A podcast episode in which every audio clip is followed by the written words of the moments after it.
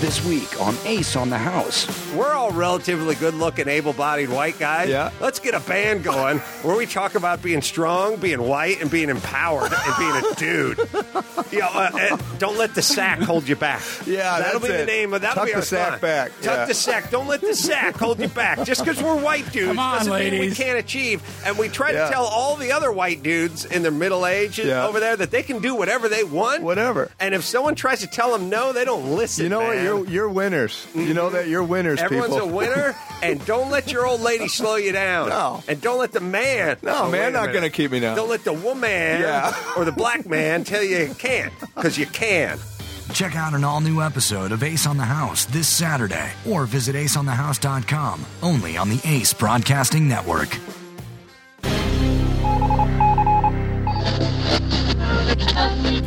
You're listening Ace Broadcasting Network. Okay, welcome, podcasters. First part of our show, which we're on doing a little jazz history. Um, and today we're going to do something kind of dates back a while from the revue of Hot Chocolates. It's called 1929. So this is where jazz was beginning to pick up the Broadway revues um, and beginning to use them. And let's see, Fats Waller. Wow, that's a big name in jazz. Um, that's very important. He was a very important beginning um, person in really um, advertising jazz. Okay, now the second one will be Thou Swell from Connecticut Yankee, and that's also in the 20s, 1927. But that's words by Lorenz Hart and Richard Rodgers. Okay.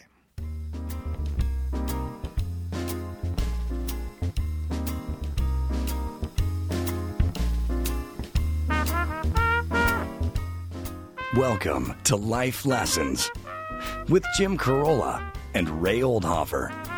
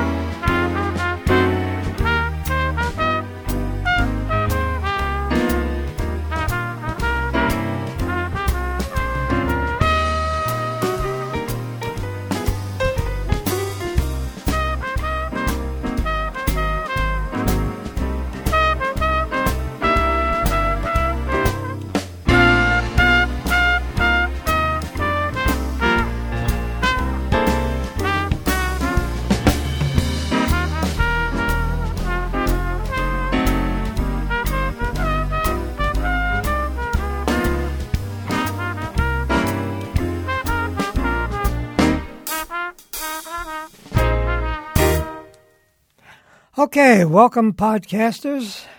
Here we are today, kind of in the phase of our talking together, is um, what I'm calling the age of sages. Interesting time, and almost like prehistory, pre um, uh, social history. um, around around the Bronze Age. Anyway, starting right at the end of the Bronze Age, some very important people came the world interested in in what humanity is about and what's the purpose and life of it, and that begun. And Buddha was one of them, and um, Tulls was one of them in China. Uh, so three or four important people began to question what is humanity and what's what's the best possibility for us while we're on this earth. Okay, so that's the era we're in. Um, then we went a little later into Judaism, a little bit about the Torah. We did that a little bit last week, and I'm coming back. I'll be coming back. I just did head, some headlines for it, and today we're going to do um, an important sage at that time, uh, a wisdom master, and Jesus Christ, a Jew, um, where history has begun, recorded history in the West has begun. Very extraordinary guy. Okay, so the the idea behind everything is that um, um, uh, deep within our human spirit, and Jesus was really of the spirit of the spirit group, wisdom and spirit group, is a new vision of why we are here and what we may become. Perhaps this is the only time that we have this unprecedented access to all this spiritual tradition material, as well as a century of Western psychology. So we have a lot of information, a lot of things, and we're going to try to put some of it together. Um, actually, uh, and from the point of view of our two natures coming together. Okay, so that's that's a little introduction of this this this um, um, time we're in, the podcast time. But today, for today, particularly know, the beginning works of Jesus. Now, Jesus was a Jew, and he was as Jewish as Jews should be. That's he was. Um, did he have a Did he have a Jewfro? Did he have a what? A Jew Jewfro. What's a Jew Jewfro? That's what you have. Like the curly hair, the Jew, the Oh. Jewish fro, the afro. Oh, I say yes. uh, yes. Uh, anyway, um, pictures all show uh, kind of long haired, which was. Uh, Yeah, he looks more like a surf guy than a than a right, doesn't he? Yeah, I mean, that, that's the image they bring down anyway. No, these people didn't see him, of course. so the policies of this old world order was pessimistic. Politics was tremendously pessimistic. People were like some kind of animal that needed to be trained. They had to come on the leadership of the aristocratic world. Um, they had to fight the wars, and there really wasn't much, particularly to the lower classes uh, at that time. So Jesus brought kind of a new world order. The old world order was really difficult, particularly in this Bronze Age, Bronze Age, and the early Stone Age. And, uh, uh, it was a hard world to live in. Life expectancy was very low and uh, very what, what like percentage of the population was you know more or less chattel?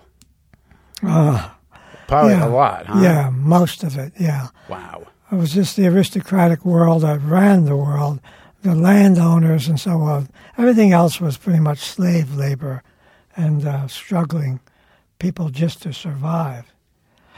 Uh, Jesus talked about something about the kingdom of God.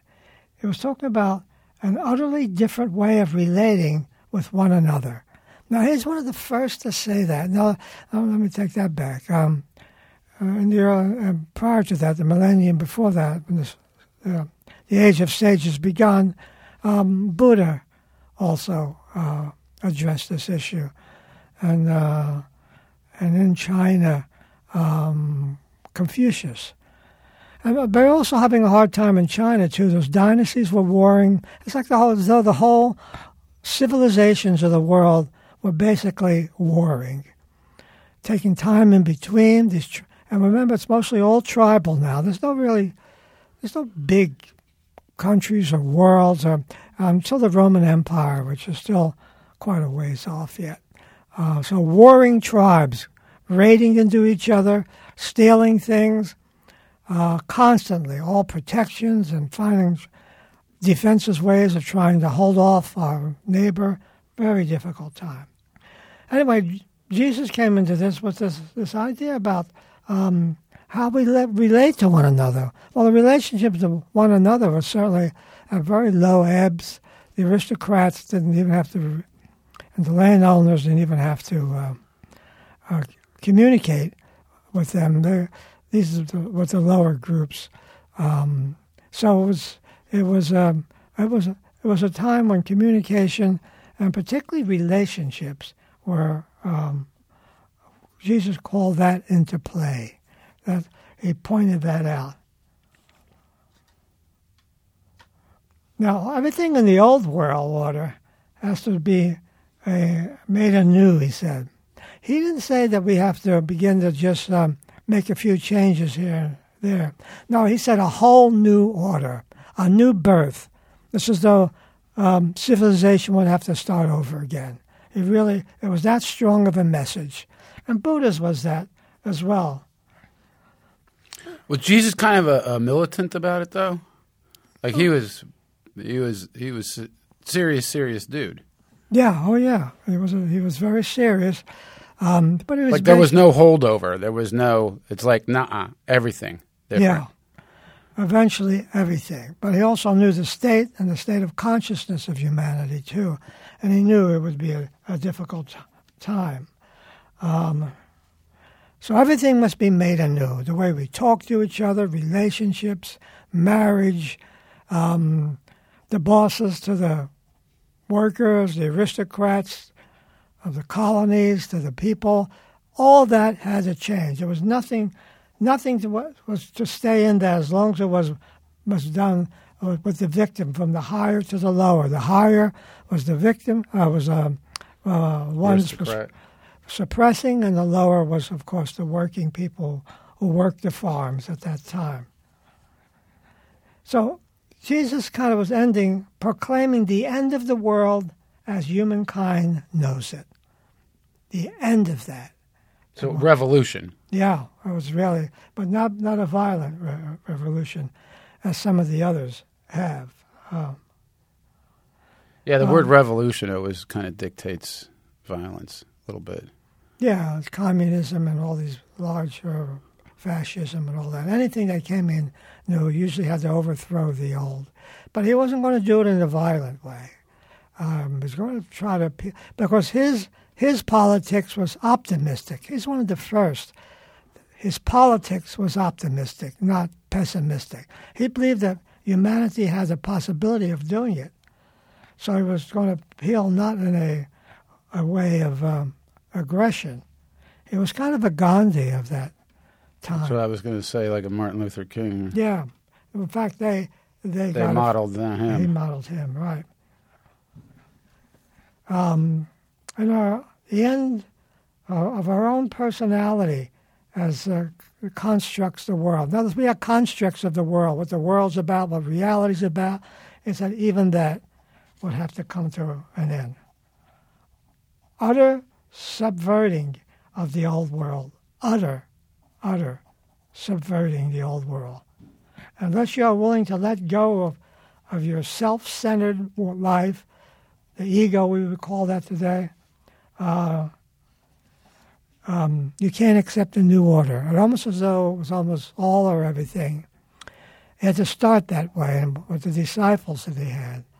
Um, but it was going to this undertaking, this transformation, was going to be a very big thing. The ego, by its nature, is conservative.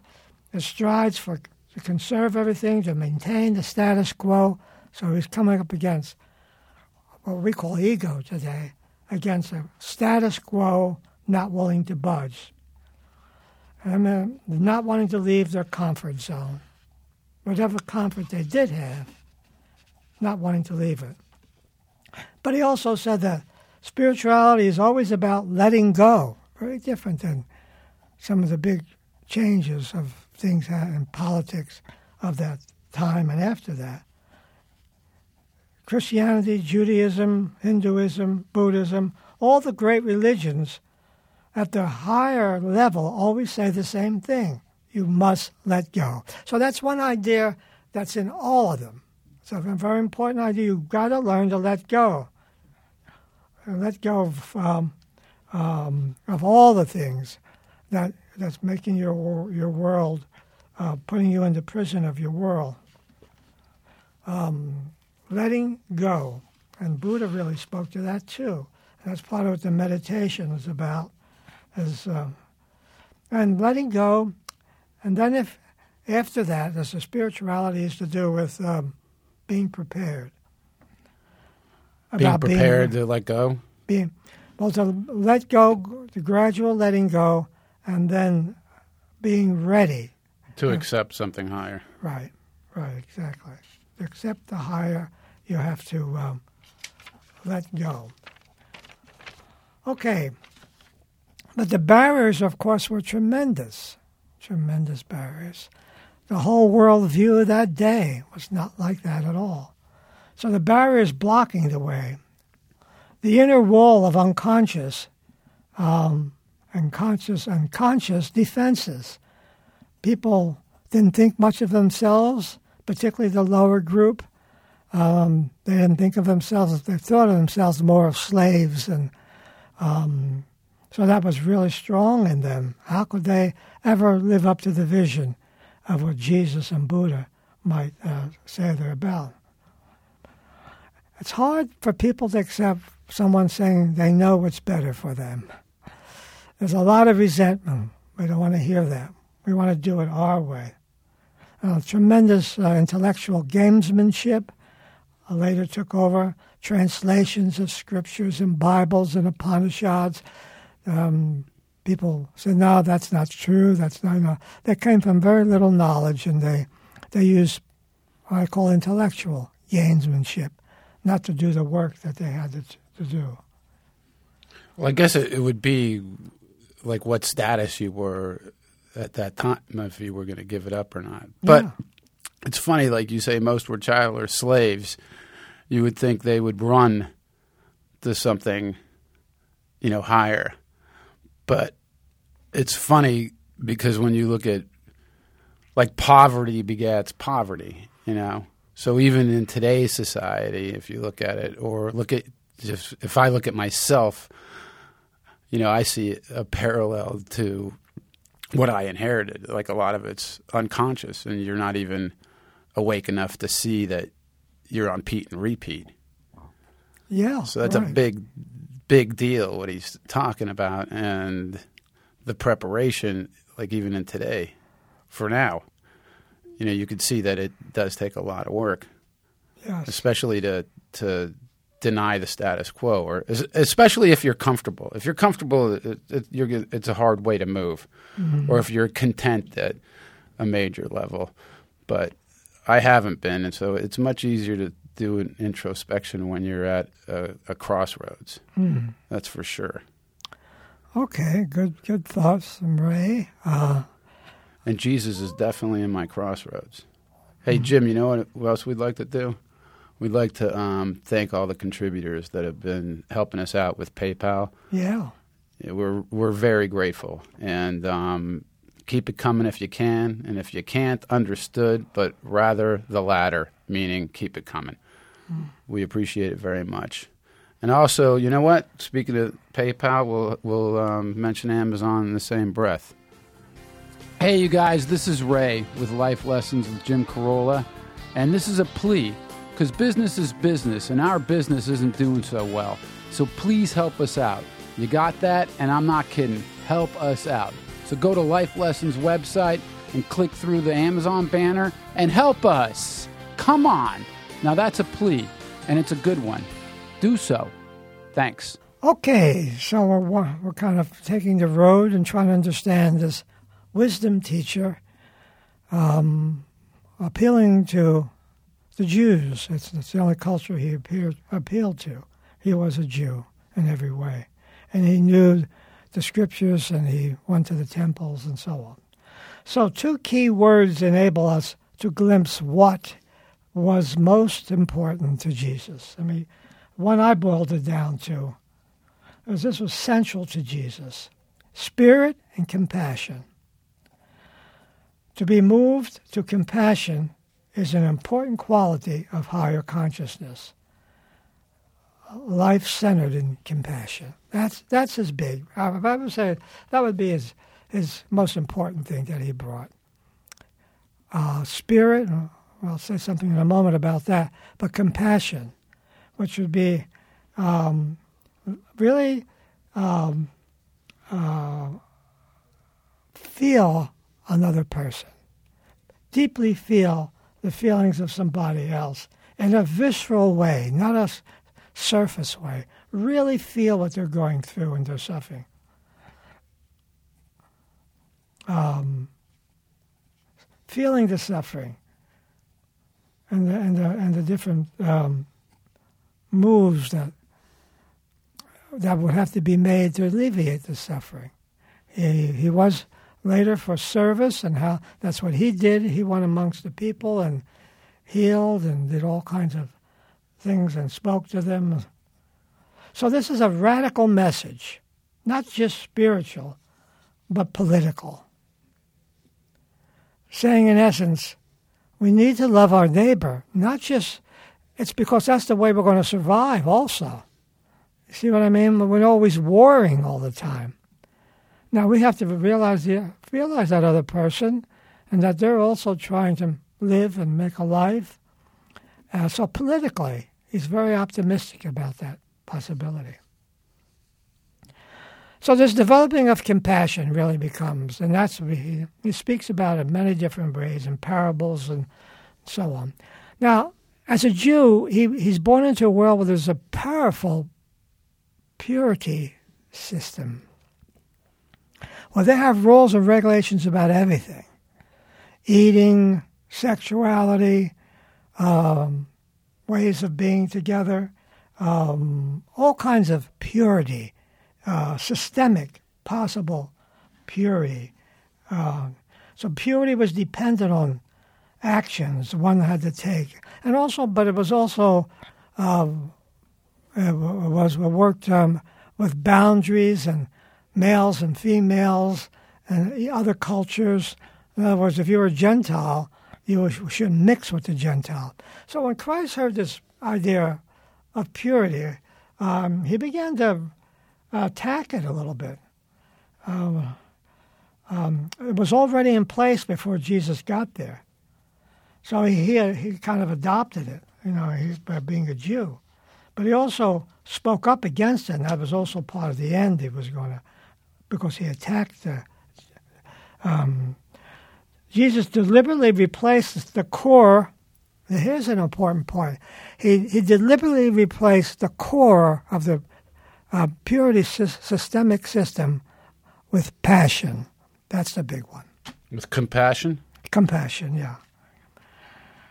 If you want to, if you want to, something important about Jesus, that would be one of the biggest one of all. The core value of purity was he wanted to make it compassion, not particularly holiness, compassion, where you really felt for the other person. He demonstrated that, that true purity was not something external, but real purity came inside. But remember, the Jews had all these laws and codes. Yeah, which is mostly external. Yeah, yeah, your behavior, you have to perform in that kind of way. But true purity is a transformation of a hard heart to a soft heart. In other words, he said compassion and opening up the heart was the real purity. What a thing to say at a time when nobody believed that at all. That's uh, that's still quite a thing to say. Yeah. I mean, that's that's a big one. That's a very big one. Yes. It's amazing. Like there, I don't know, you know what it was like to be around them, but now if you go to current time, look at all the fucking distractions out there away from this. Mm. You know what I mean? Yeah. I mean that's incredible. Mm-hmm. I mean, say that one line you just said. You know, it's compassion, hard heart, soft heart. Huge. And Mm-hmm. then look at everything that's out there that occupies you. Yeah.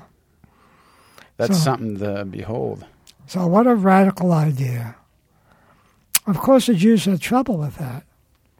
And um, so, who was he to say that and, and so on? But he, he um, kind of fought for that. And he, He stuck know, to his guns. Yeah, and his, his life was in peril, and he had to leave town a lot of times, and attempts of stoning and so on. He was a real radical wisdom teacher, and he became a threat, um, particularly of the hierarchy of the Jews. Um, that key point in our life, we take, let's just take our life in this modern day, so many years later. And so Jesus is very misunderstood. Uh, all the por- all the portraits we mostly have painted him since then. Um, it was very hard to get right about this part of him. Um, it was written biblically down and and so on. Um, but this one, conventional wisdom, made him into something else. Um, it's very hard. People have spent a lifetime, scholars and theologians, trying to um, depict his message the best way we can. But I think for us, that idea of replacing the purity system with the compassion is the one important to us. It's like an example. He did something like this. Could you picture? Walk. He walked into a Ku Klux Klan meeting. Who had a black man they're about to string up, and he says, "Wait a minute." And they look up and see this guy. Wait a minute. Um, this this is not the way to handle it. Um, you have to begin to feel for that man you see tied on the ground and crying and everything. Look how far out that is. Think of that for a moment. About to about to string up a black, um, and somebody walking in and saying, "You should feel compassion for what he's suffering right now." Look at the rebel. Look what happened in that meeting. I mean, they either would try to string him up with them, um, but they sure rebel against it.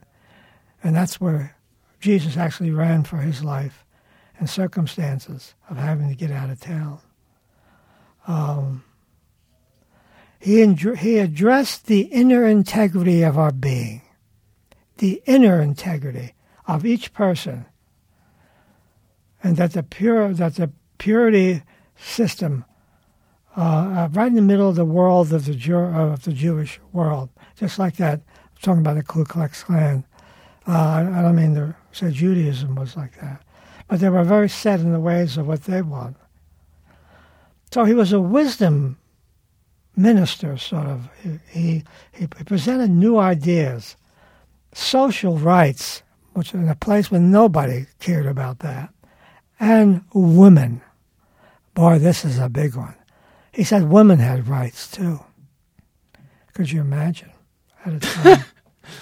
That, not too much parody then? No, huh? no, That's crazy. not too much parody at all. Uh, the women, you know, women were the slaves for years. We know in our own world, they only voted within the last, 96 years, something like that. yeah, really. Always treated as, That's not that long ago. No, no, no. That's almost within your lifetime that women couldn't vote. Yeah, yeah. It's, no, that, that's relatively new. So, world conventional wisdom took this strange wisdom teacher and they made out of him what they wanted to make out of him.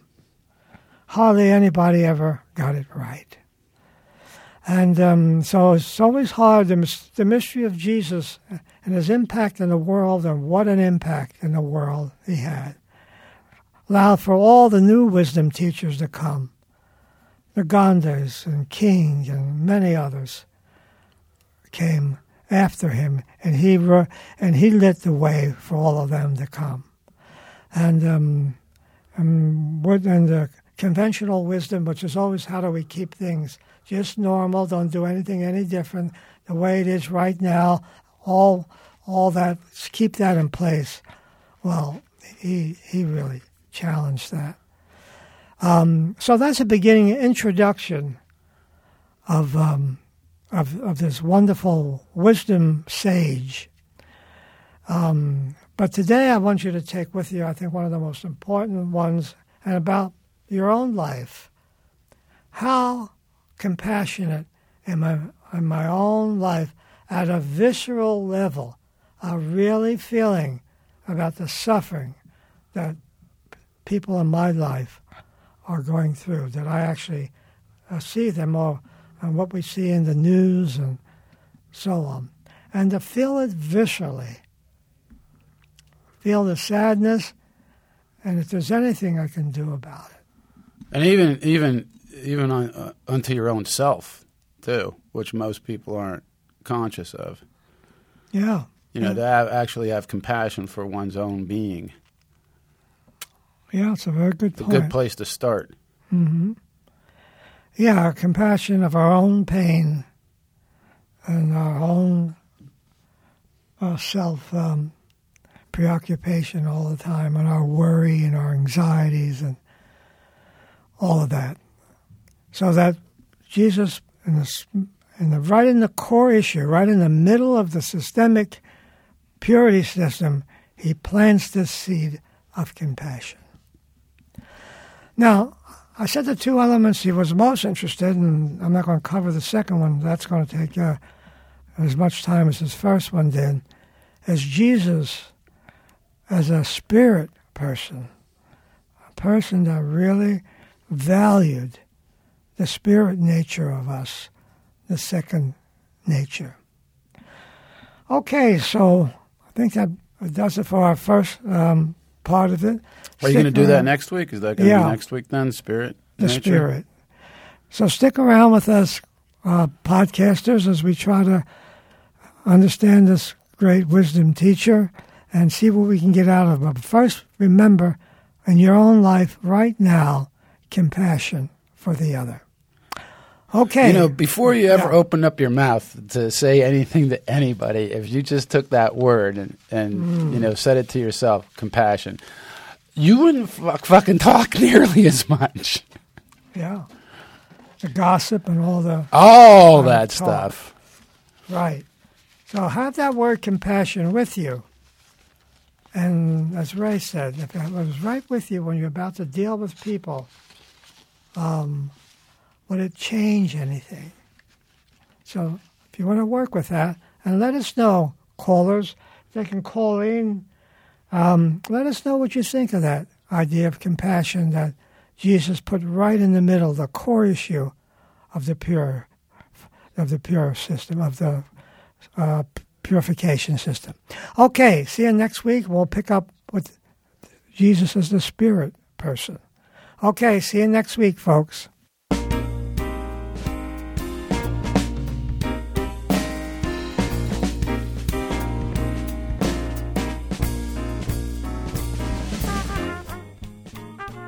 Reach the show on Twitter at LLWJC or email us at jimcarolla at adamcarolla.com.